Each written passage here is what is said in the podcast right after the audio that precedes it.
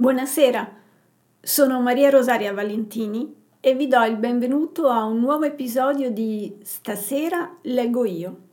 In questa puntata leggerò alcune pagine dalle affinità elettive di Goethe. Vi ricordo che potrete trovarmi su Spotify e su Anchor cercando Stasera leggo io, oppure su Instagram seguendo il mio profilo Maro Valentini. Stasera leggo io Le affinità elettive di Goethe e Inaudi. Era calata la sera. Edoardo, Carlotta e il capitano, che avevano accompagnato i forestieri per un tratto a piedi, prima che montassero in carrozza, decisero di fare ancora una passeggiata verso gli stagni. Era arrivata una barca che Edoardo, con notevole spesa, aveva fatto venire da lontano. Vollero provare se essa si lasciasse facilmente muovere e dirigere. Era ormeggiata alla riva dello stagno centrale, non lontano da alcune vecchie querce, delle quali s'era già tenuto conto nel piano dei futuri lavori. Qui si doveva apprestare un approdo.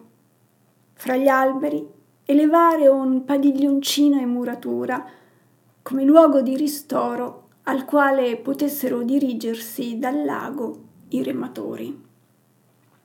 Dove sarebbe meglio collocare l'approdo? chiese Edoardo. Penserei vicino ai miei platani. Sono un pochino troppo a destra, disse il capitano. Se si approda alquanto più in basso, si è subito più vicini al castello. Comunque è cosa da pensarci. Il capitano era già al fondo della barca ed aveva afferrato un remo. Carlotta vi salì Edoardo pure, e prese l'altro remo. Ma si accingeva a prendere il largo quando si ricordò di Ottilia. Pensò che questa gita in barca gli avrebbe fatto fare tardi. Chi lo sa quando sarebbe ritornato? Si decise su due piedi, saltò di nuovo a terra porse l'altro remo al capitano e si affrettò verso casa, scusandosi precipitosamente. A casa gli fu detto che Ottilia s'era chiusa in camera sua. Scriveva. Insieme al gradito sentimento che ella facesse qualcosa per lui, provò il più vivo disappunto per il fatto di non poterla vedere immediatamente. La sua impazienza cresceva da un minuto all'altro.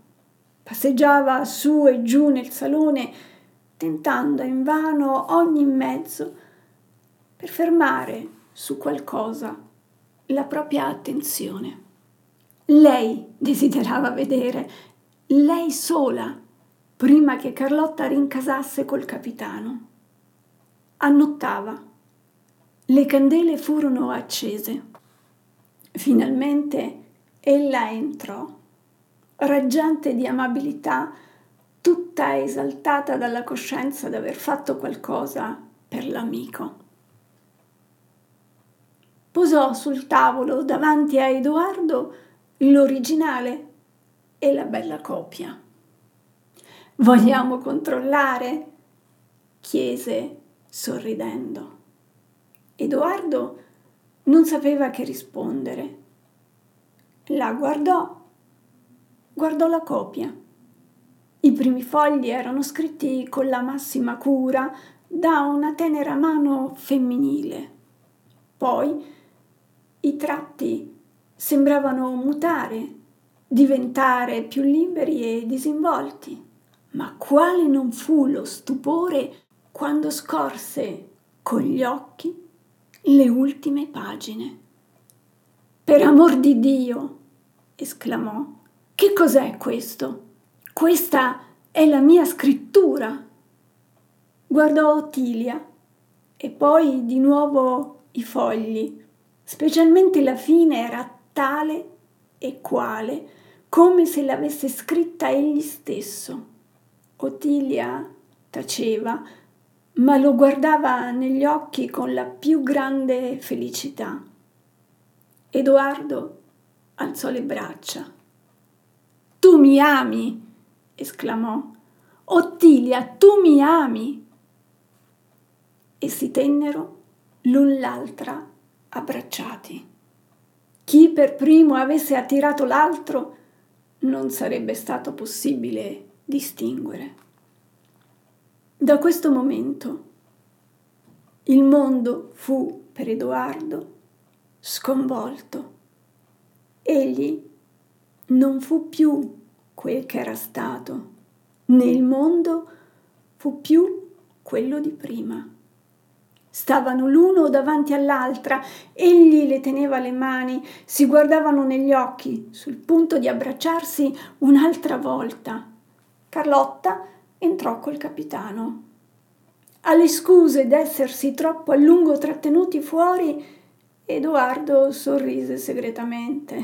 Oh, quanto siete arrivati presto, disse tra sé. Sedettero a cena si giudicarono le persone venute in visita quel giorno. Edoardo, pieno d'amorosa eccitazione, parlava bene di ognuno, sempre scusando, spesso lodando. Carlotta, che non era affatto del suo parere, Notò questa disposizione e lo canzonò perché fosse così benigno oggi e così indulgente, proprio lui che di solito emetteva sempre i giudizi più severi appena una compagnia si scioglieva. Con focosa e sentita convinzione, Edoardo esclamò Basta amare veramente una persona. Allora anche tutti gli altri divengono amabili. Ottilia chinò gli occhi e Carlotta fissò lo sguardo nel vuoto davanti a sé.